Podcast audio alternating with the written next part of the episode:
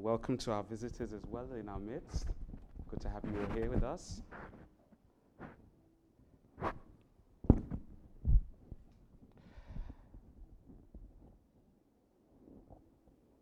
Just introduce by saying, um, My name is Aaron, for those who do not know me, um, and I'm a Bible worker here at Honokaa Seventh day Adventist Church. And as you probably could tell from my accent, I am not from Hawaii. and not from America for that fact, too. And I'm from the um, country of England, London, England in particular. Well, this morning, as we start, I just want to say recently I was asked a question by a friend of mine back in England, actually. Um, we're talking about the way things are going on in the world, and he asked me a question that goes something like this Why does it seem like Satan has greater influence over God? Why does it seem like that? I'll, re- I'll rephrase it this way How come it seems as if Satan has more power over us than God? That's a serious question, right? And it requires study and understanding. But God has given us an answer of which we will look at today. Let's bow our heads as we open in prayer. Our Father, which art in heaven, this morning, once again, we thank you for your presence being here. And Lord, we ask for your Holy Spirit, especially to speak right now. Speak through me. I, all I could do is humble myself before you.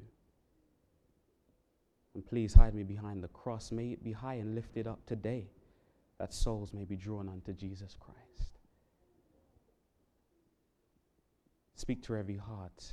May your angels move amongst the pews so that you may banish the enemy and his agencies, so that we may only receive the message you have in store for us today.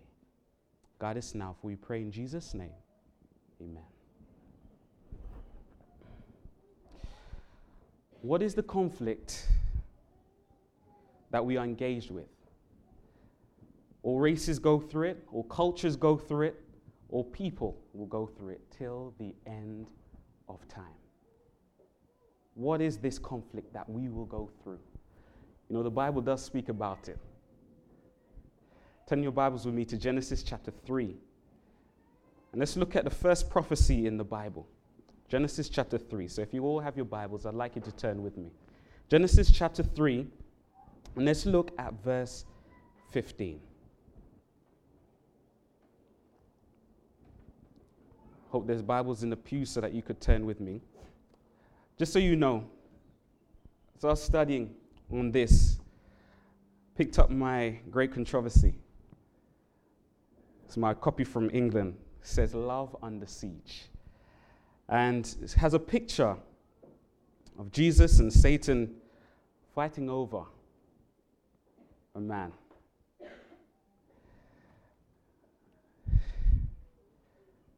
This is the battle we face each day. And that's what God is going through for us. That's what Jesus Christ went through for us. And every day takes the wrestle of each man to choose which side they're on.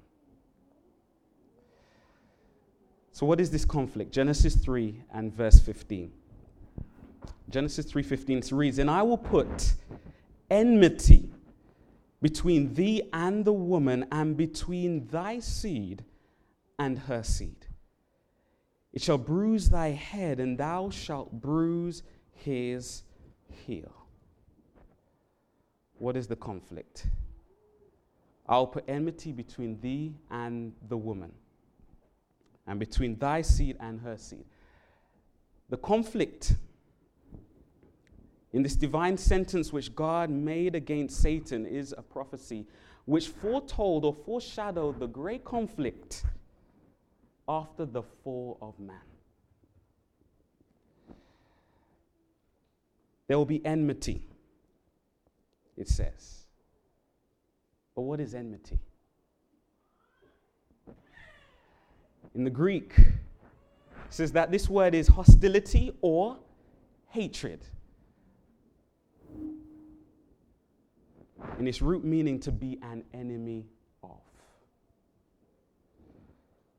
So, who is your enemy today? Is it God or is it Satan? Why is it significant for us to know this conflict that we are facing? I ask this question why? Because I want you to know do you know how serious it is for us as human beings to live on this earth since man has first fallen? Do you realize how serious it is?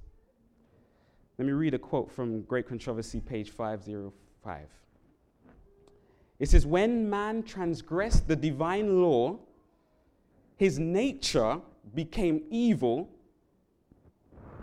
and he was in harmony and not at variance with Satan.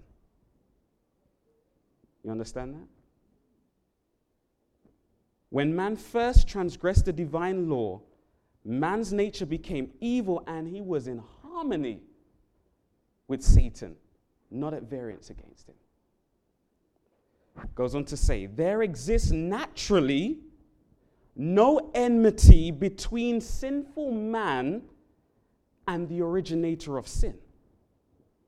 So our natures are inclined to choose Satan over God. Both became evil through apostasy. And had not God specially interposed, Satan and man would have entered into an alliance against heaven. And instead of cherishing enmity against Satan, the whole human family would have been united in opposition to God. So we have to thank God that Christ came. How can we see this from the Bible? Turn your Bibles with me to Romans chapter 8. Seen clearly here in the Bible. Romans chapter 8 and verse 7.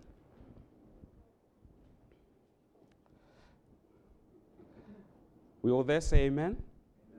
It says, because the what?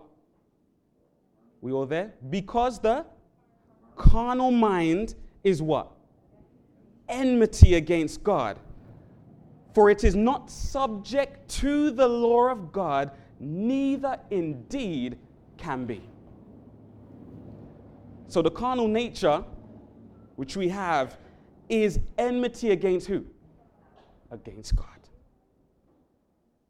Not subject to the law of God, neither indeed can be. Go in your Bibles again, James chapter 4.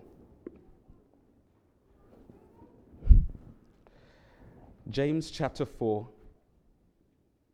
and let's look at verse 4.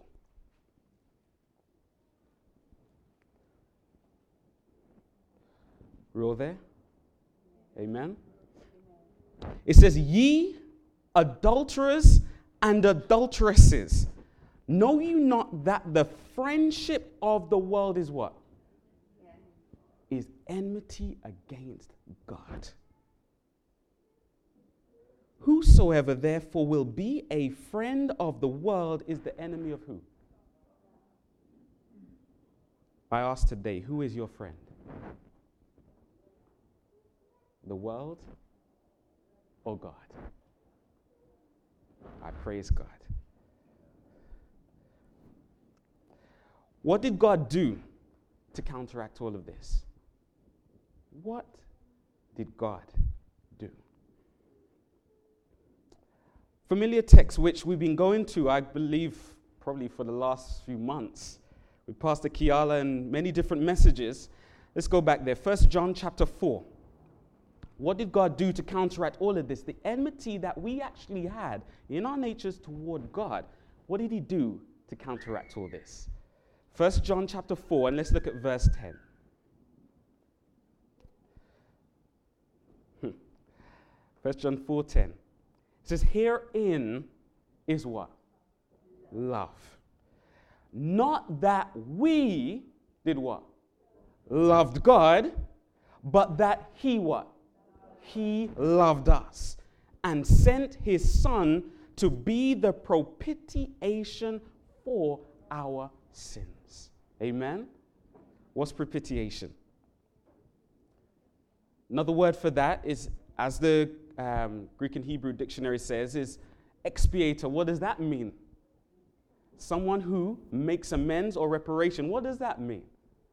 It means someone who compensates for something that we have done wrong. That's what Christ did. He was the propitiation for our sins. So he compensated for sins that we have chosen to do. The enmity that we had with God. What else did he do? Turn with your, me in your Bibles, one of my favorite texts. Romans chapter 5. And I believe I shared with this, this one with you last time that I was here. Romans chapter 5. Let's look at verses 6 through to 8. And when you're there, say amen. Romans chapter 6, sorry, 5, verses 6 through to 8. It reads, For, Hmm, because when we were yet without what? Without strength, in due time, who? Christ died for the what? You sure it doesn't say godly? Are you positive? Christ died for who? The ungodly.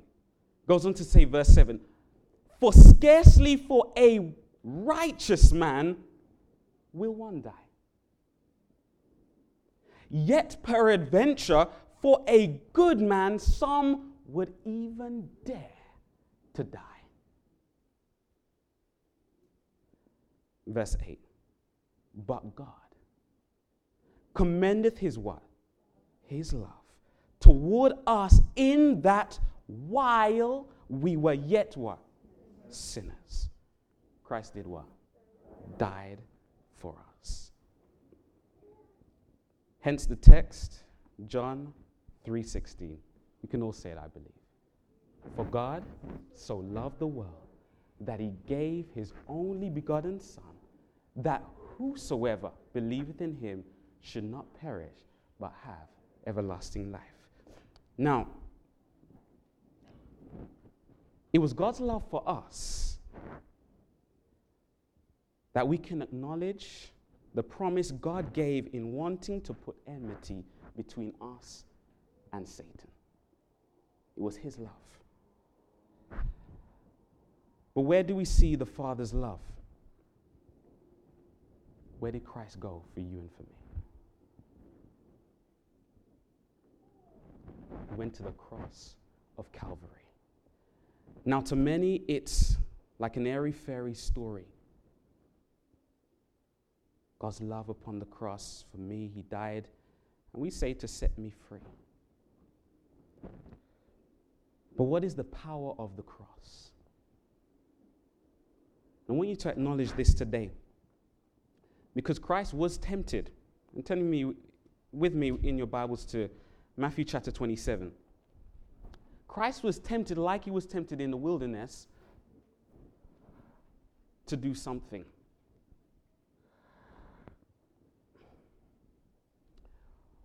On the cross,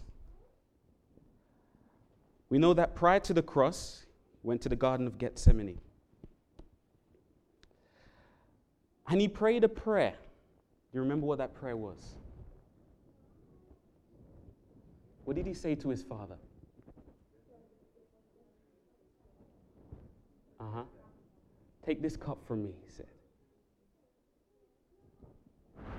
You think Christ really wanted to go to the cross? You really think Christ wanted to go to the cross? You think he really wanted to die upon the cross? The nature he took upon himself was saying, No, don't go. But what did he say to his father? Nevertheless, not what? My will, but what? Thy will be done. Just before we read Matthew hold your finger there. Turn with me to Philippians chapter 2. I just want to read this text. Philippians chapter 2. And let's look at verse 8.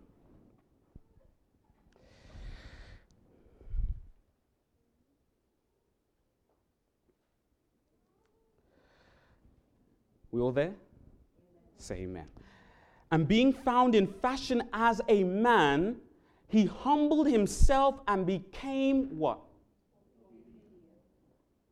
Obedient unto what? Death. Even the death of the cross. The Father was telling Christ, Go to the cross. His nature was saying, No, I don't want to go. But what did he say? Not my will, but thy will be done. He could have easily said, You know what? Forget human beings. They've chosen to sin. I haven't chosen to sin. Let them suffer for what they have chosen to do. But the love of God permeated in Jesus Christ. The love of the Father for you and for me. Back to Matthew chapter 27.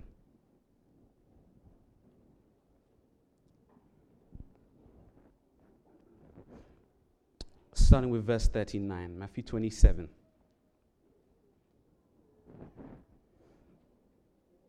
It says, And they that passed by reviled him, wagging their heads, and saying, Thou that destroyest the temple and buildest it in three days, do what? Save thyself. If thou be the Son of God, come down from the cross. It was a temptation. He could have yielded to what the nature was saying and say, you know, yeah, I am the Son of God. Let me prove to them that I am the Son of God. I can come off the cross and leave them in their sins. He could have chosen to do that.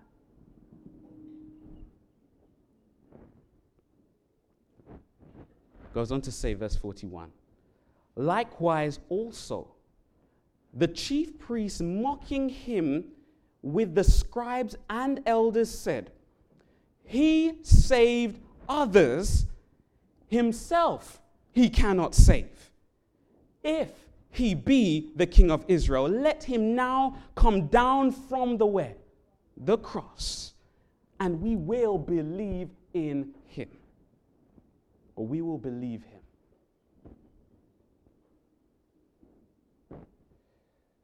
He could have proved to the priests and the scribes and the elders, that he was the Son of God, he was the King of Israel. But it would only been for his own personal recognition.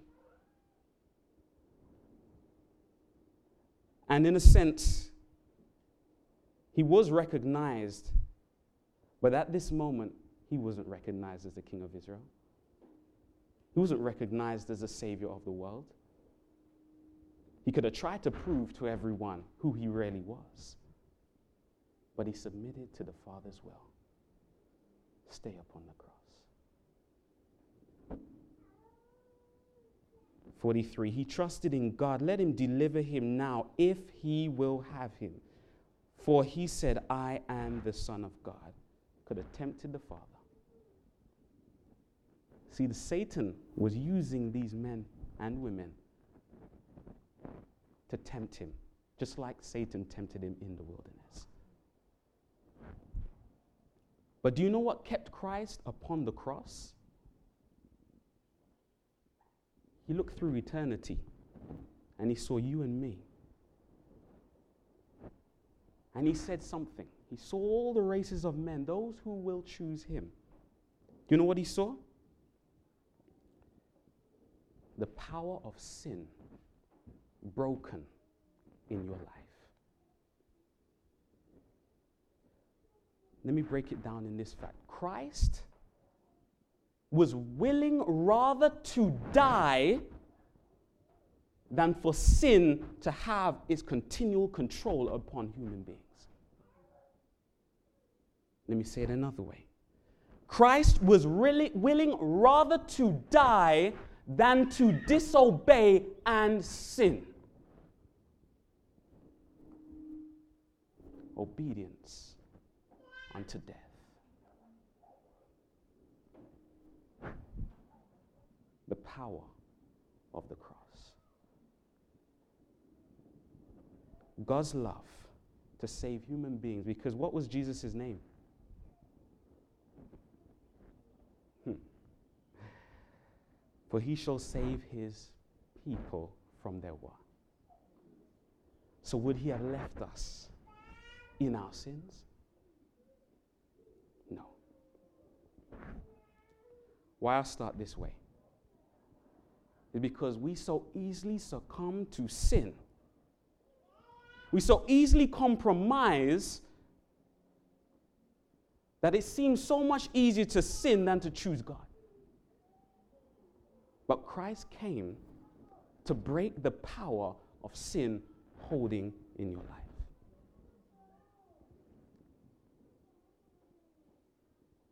So I ask again why does it seem that Satan has so much more power over us than God?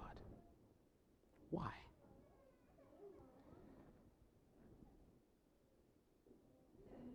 The love of God has been manifest upon the cross of Calvary. Christ willing to die rather than to sin. I ask this question what would you rather do?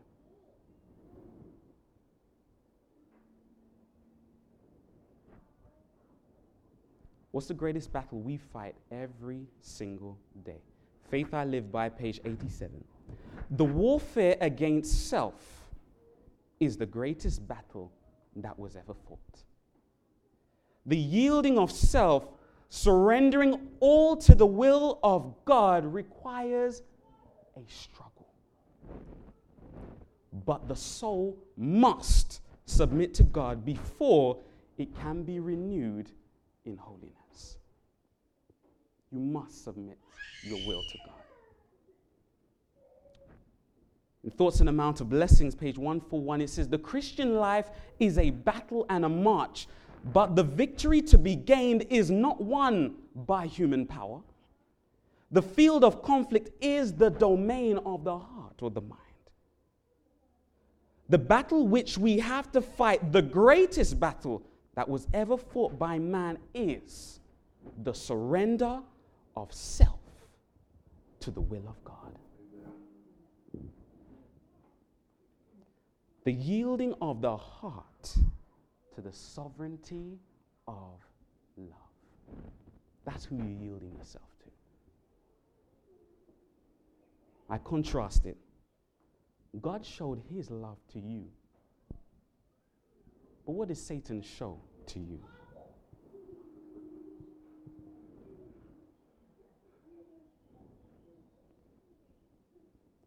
The old nature, born of blood and of the will of the flesh, cannot inherit the kingdom of God. The hereditary tendencies, the former habits must be given up. You see why this is a great struggle? The hereditary tendencies and the former habits or the cultivated tendencies must be given up. This is the conflict we face each and every day. Where is your enmity? Where is your hatred? Where is your hostility? Who is your enemy? Because this is played out in every decision we make in our lives. Who is your friend? The world or God? I look back over my life years of university are very critical, I'll say, for a student, for a young person. You're away from family, away from those who care for you with so much love that They want to just simply put a hedge around you to protect you and to keep you, my mother. Well, I left home and I went off to university. And while at university, I wanted to uphold the standard. I'm a Christian, I'm a Seventh day Adventist. I love God. I want to serve God with all my heart. To do all that is right and pleasing in His sight. Going away from to university is one of Satan's playgrounds. Let me say it that way. In the city of London, everyone's there. You have millions of people walking up and down the streets of London every day. So much activity going on. Many times you kind of like lose your mind. You don't even know what's going to happen next. The bright lights, the immorality that is right in front of you. Many times you look upon it, at first it's like a shock, but then after you see it so often, you sort of get used to it. Oh, well, I always see that. That's nothing.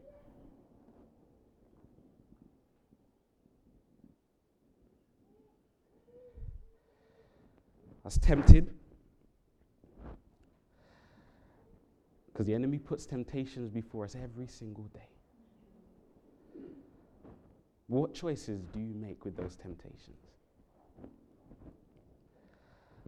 I was tempted to go to um, a club to party with some friends from university. Knowing what they do there, the dancing, the drinking, the smoking, and all these things, in my mind, I'm like, no, I, I shouldn't go there.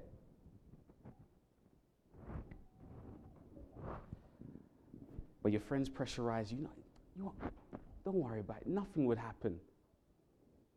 So you think, well, you know, yeah, I'm around friends. Nothing would happen.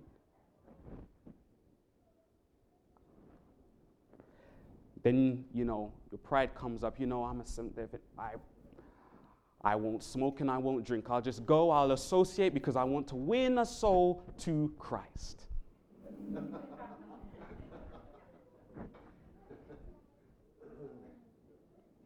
we start to compromise. One thing, now praise God, I didn't go into every detail of the scenes that you see in these clubs and these parties. But for someone who so easily surrenders themselves to Satan, it could lead from one step to the next step, to the next step, to the next step to where does sin take you finally? To death. Many of my friends I've seen end some close to death. A friend of mine even shot.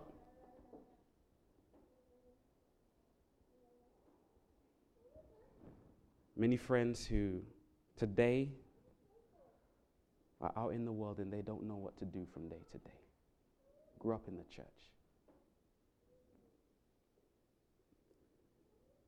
The conflict we face every day choosing God or choosing the world. What are the choices we make? Do we choose to love or do we choose to hate? For a child, do we choose to be naughty or do we choose to be nice? Do we choose to be patient or do we choose to be impatient?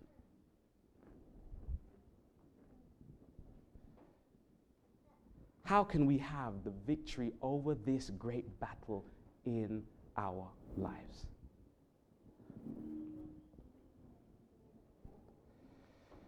What is the Bible definition of how we are saved?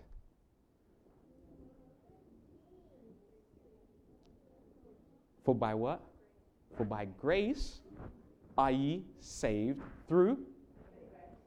Well, the Christian world says, you know, I'm saved by grace. I'm saved by grace. But how is the life? Let me ask that question. We're saved by grace, but how is the life we live? For by grace are ye saved through faith. What is grace? Turn me in your Bibles to 2 Corinthians chapter 12 and verse 9. 2 Corinthians chapter 12. Let's look at verse 9.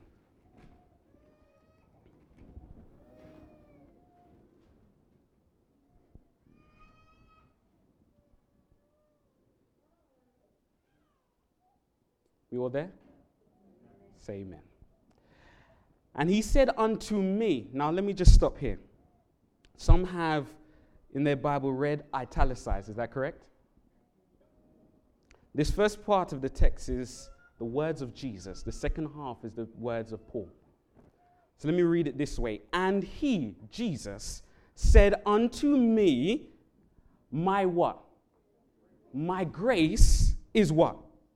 Sufficient for thee, for, because my what? My strength is made perfect in weakness. Paul speaking now. Most gladly, therefore, will I rather glory in my infirmities, weaknesses, things that I easily succumb to. That the what? The power of what? Of who Christ may rest upon me.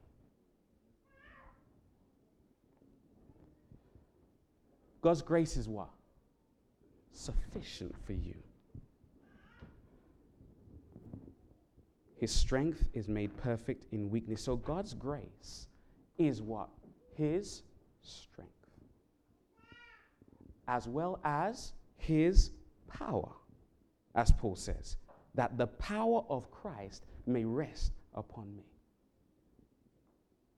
So if Christ is giving his strength and his power by offering us grace as a free gift, why do we seem so powerless against Satan and his temptations? If so many Christians today profess we are saved by grace, why is it that we are so powerless against temptation?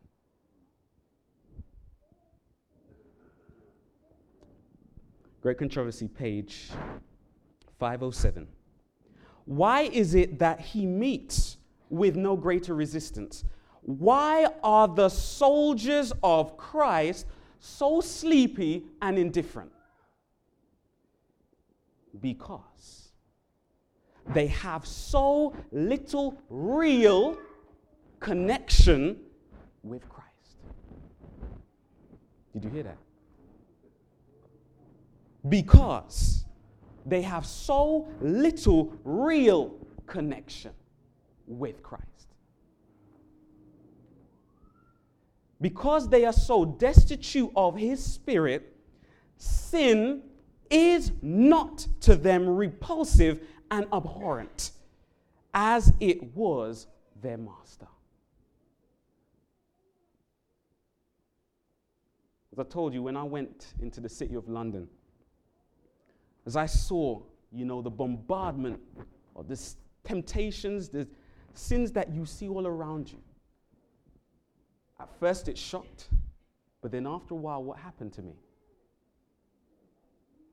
I just seem like this is nothing. I see every single day. They do not realize the exceeding evil and malignity of sin, and they are blinded both to the character and the power of the prince of darkness. There is little enmity against Satan and his works because there is so great ignorance concerning his power and malice and the vast extent of his warfare against Christ and his church. Goes on to read. While men are ignorant of his devices, This vigilant foe is upon their every track, every moment. He's intruding his presence. Now, I want to slow down here. He is intruding his presence in every department of the household.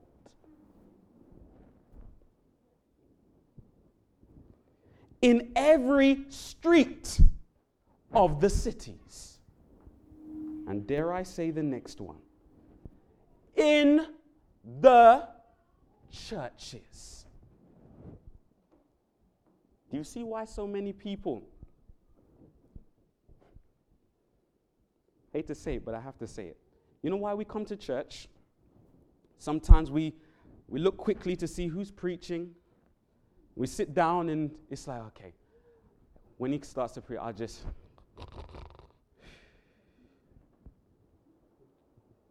God has a message for you. Even in the worst of preachers, and I say myself, there is a message for each and every one of us. Even if it is just one text you could take away home. That may be all you need to overcome the sin that is taking control of your life.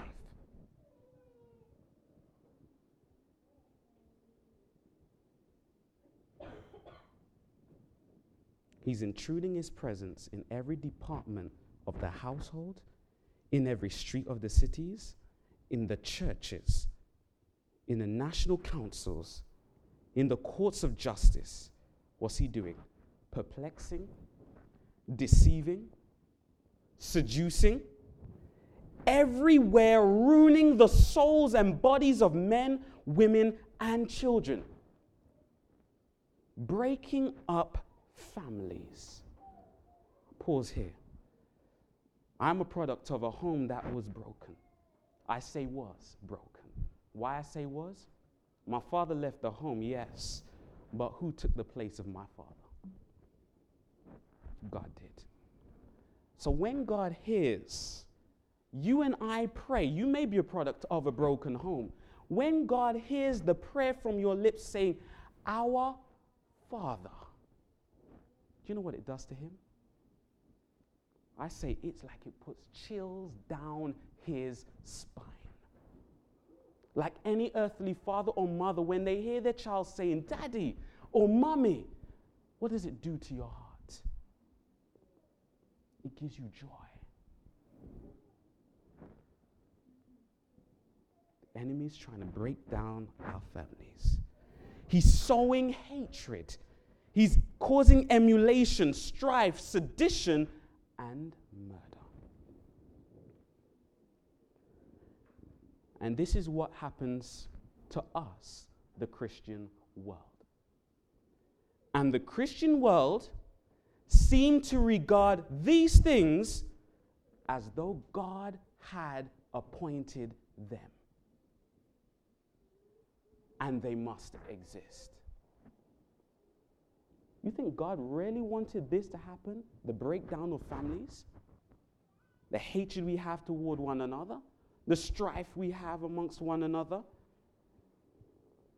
the ruining of the souls and the bodies of men, we act many times as if this is natural, it should just happen. This is the common mindset of a Christian. Satan is continually seeking to overcome the people of God by breaking down the barriers which separate them from the world. You see how he's doing it? By making us seem as though this is okay, he's easily breaking down those barriers which should be separated between us, so, which we should be separated from the world. Conformity to worldly customs converts, hmm, let me say it clearly so that you can understand conformity to worldly customs or the things of the world converts the church to the world, not the world to Christ. It never happens. And I say it this way as well. I have friends, and I've shared with my sisters, um, fellow Bible workers. I have some friends who have chosen to have relationships with those in the world. Now, one in particular saddened my heart. She outrightly told me, You know, I'm in this relationship because I want to try and win this person to Christ.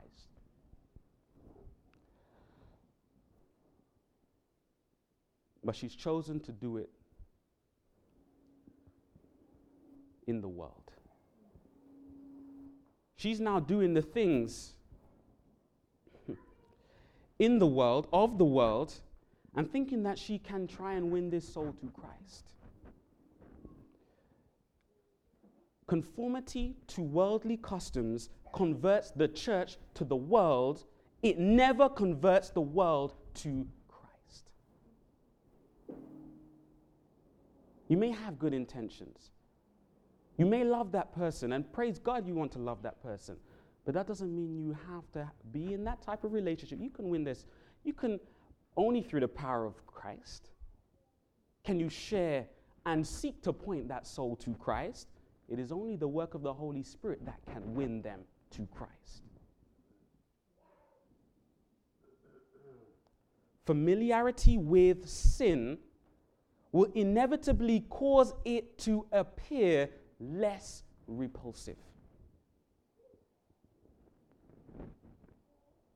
Let me say this. This is probably one of the number reasons, number one reasons why Christians are called hypocrites.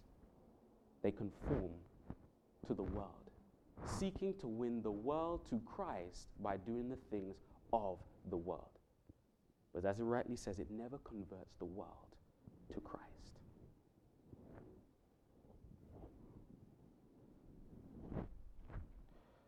What type of enemy do we fight? Bible tells us in Ephesians 6 and verse 12, for we wrestle not against what? Against flesh and blood, but against what? Principalities, against powers, against the what? Rulers of the darkness, against spiritual wickedness in high places. We're fighting against a foe, an enemy Hmm, let me, as the Bible tells us, who was Satan before? Lucifer. Who was Lucifer? Where was Lu- Lu- Lucifer? He was in heaven. How close was he to God? Very close to God. So close as if I'm standing here. He had a love for God. He professed to be a worker of God. He was a part of the body of the heavenly family. And I could probably say he had the heavenly faith of religion. But he apostatized. Therefore, apostasy simply means to abandon one's profession to abandon one's religion and to abandon one's faith. That's what apostasy simply is.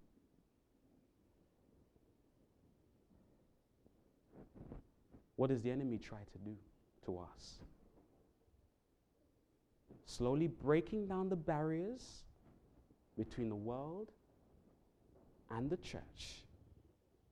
He's slowly trying to help us to abandon our profession, to slowly abandon our faith, and lastly, abandon even our religion, the life we live.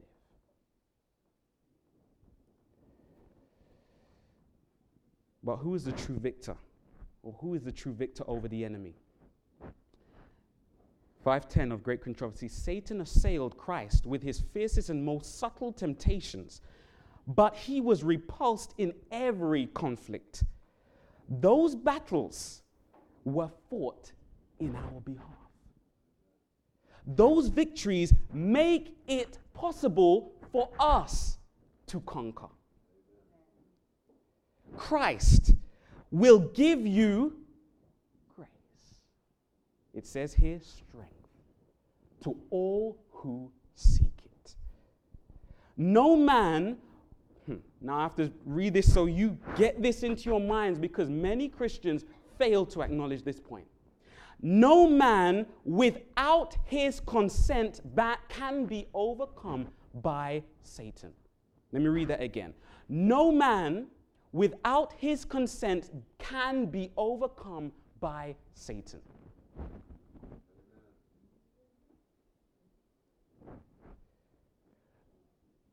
It's your choice to choose to sin. For me to sin. It's my choice. The tempter has no power to control the will or to force the soul to sin. So we can't even say, you know, well, the enemy caused me to do it. Who chose to do it? I did.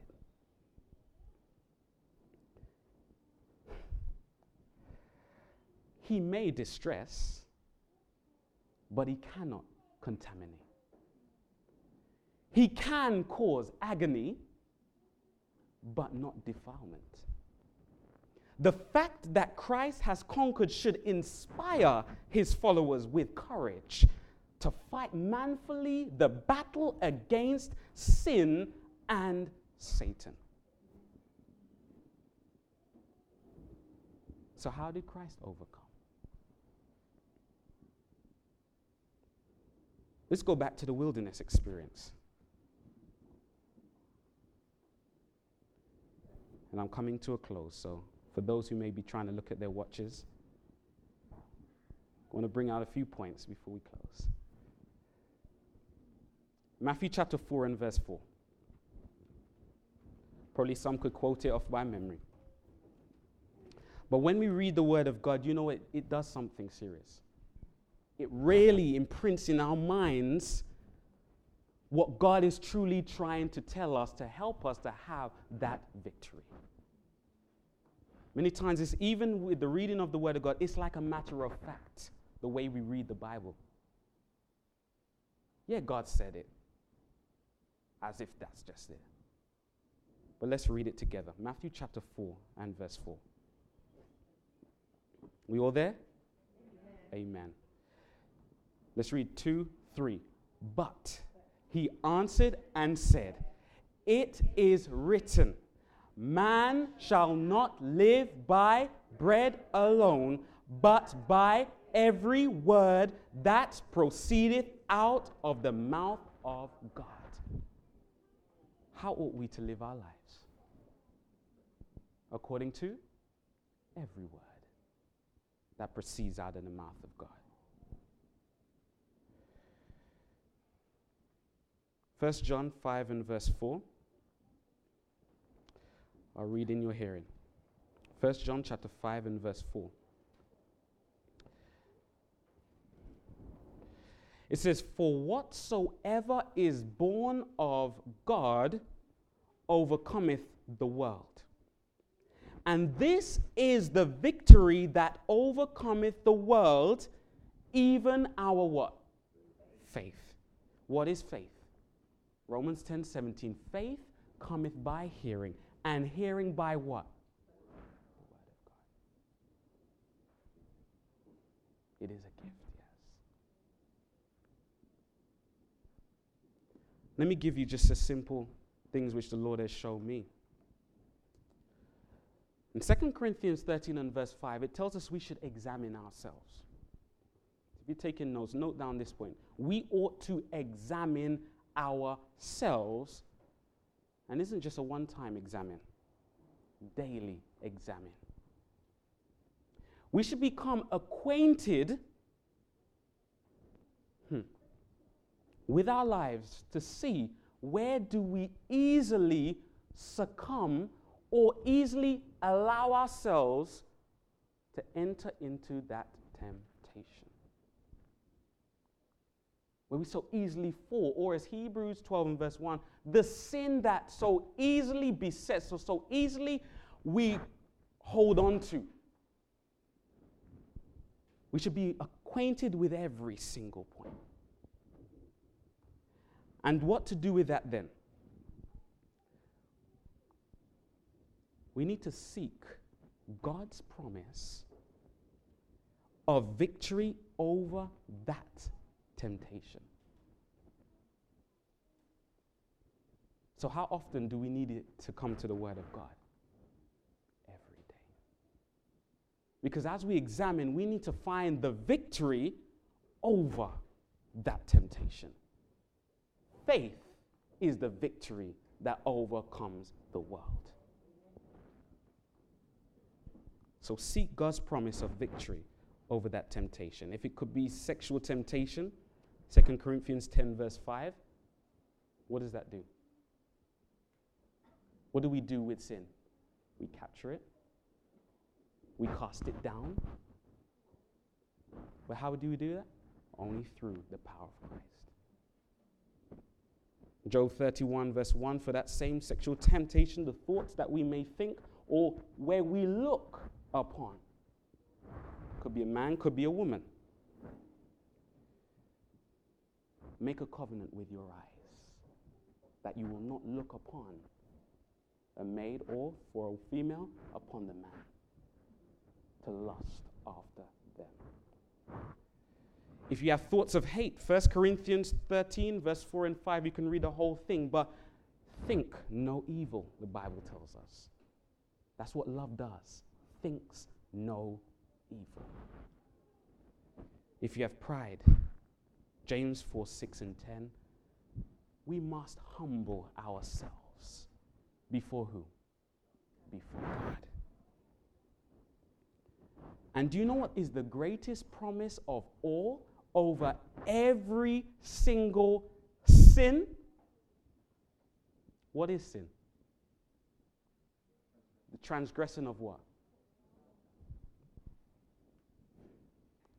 Take time to memorize because you may be in far places, you may not have the Bible, but take time to memorize the law of God, the Ten Commandments. Start from verse 1, Exodus 20, starting from verse 1. And God spake all these words, saying, I am the Lord thy God, which have brought thee out of the land of Egypt, out of the house of bondage. Thou shalt not, or thou shalt have no other gods before me. And as you go through every single commandment, the enemy who is tempting you, do you know what he will do? James 4 7 says, Submit yourself, therefore, to who? To God. Resist the devil, and what will he do? He will flee. You know, the enemy hates the law of God. It's the law of love, it's, the, it's what the government of God is about. So when he hears the law, because say it out loud, go over it constantly, he will flee because he hates God's government, God's love. So the commandments are, in actual fact, the greatest promises. Don't see it as thou shalt not or do not. Mm-mm. God is promising you will not have any other gods before him. That's the promise. In Psalms 119, verse 11, David said, Simply, thy word have I hid where? In my heart, that I might not do what? Sin against thee. So, what must we do? Hide the word in our hearts. That we will not sin against God. Choose the world over God, to choose Satan in actual fact over God. The reason why we're so destitute of Christ is because we forget who He is. And we forget what we must do. John 1:14 simply says that the word was made what? Flesh. So Jesus is the word. So what must we do with the word? John chapter 15 verses 5 and 7, simply says that I am the vine, ye are the branches. He that abideth in me, and I in him, the same bringeth forth much fruit. For without me ye can do nothing. But where do we abide? That's where verse 7 comes in. If ye abide in me, and my words abide in you, you shall ask what you will, and it shall be done unto you. That's the promise. So when we take the word, say, Lord, do this, He will do it. Why? Because God, when God speaks, things happen. When God said, Let there be light, what happened? There was light. So when God speaks, He spake and it was done. He commanded and it stood fast. Seek the word of God. It is our sword, as Ephesians 6 brings up. And this is my last quote I want to share with you. Back to the cross of Christ. What did Christ choose rather to do than to sin? He chose rather to die. So that's why he says we must take up our cross daily and follow him. So, what must we also do? We must also die. Self must die. We must crucify self. When we so tempted, saying, uh uh-uh, I am the Son of God, I am the daughter of God. That's what the Holy Spirit actually brings back to our remembrance. I'm not sure if you know that. The Holy Spirit does that continually. He brings to our remembrance who we really are. We're the sons and daughters of God. So who must we choose? Our Father God or Satan? So, what did Christ do? When tempted to come down off the cross, he chose rather to die than to sin. Believing in Christ and receiving his transforming grace is not guesswork, but a work which causes Christ's virtues to be reflected in mind and character. When you gain this experience, you will say, I have tasted and seen that the Lord is good. The Lord Jesus shall be my portion forever. The power of the cross will move in you the mysterious springs of hope and fear, adoration and love. Angels are watching and waiting and will witness to the fact that the world has you not. Jesus has found you sitting at his feet to learn from him the way, the truth, and the life. Henceforth, surrendering your will to the will of Christ, you are drawn into a region where the cross is the central object. The world fades from your view. The glory shining from the threshold of heaven is the all attractive influence. The riches of the grace of Christ hold you in willing obedience.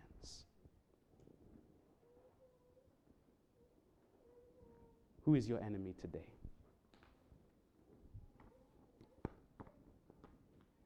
But who is your friend?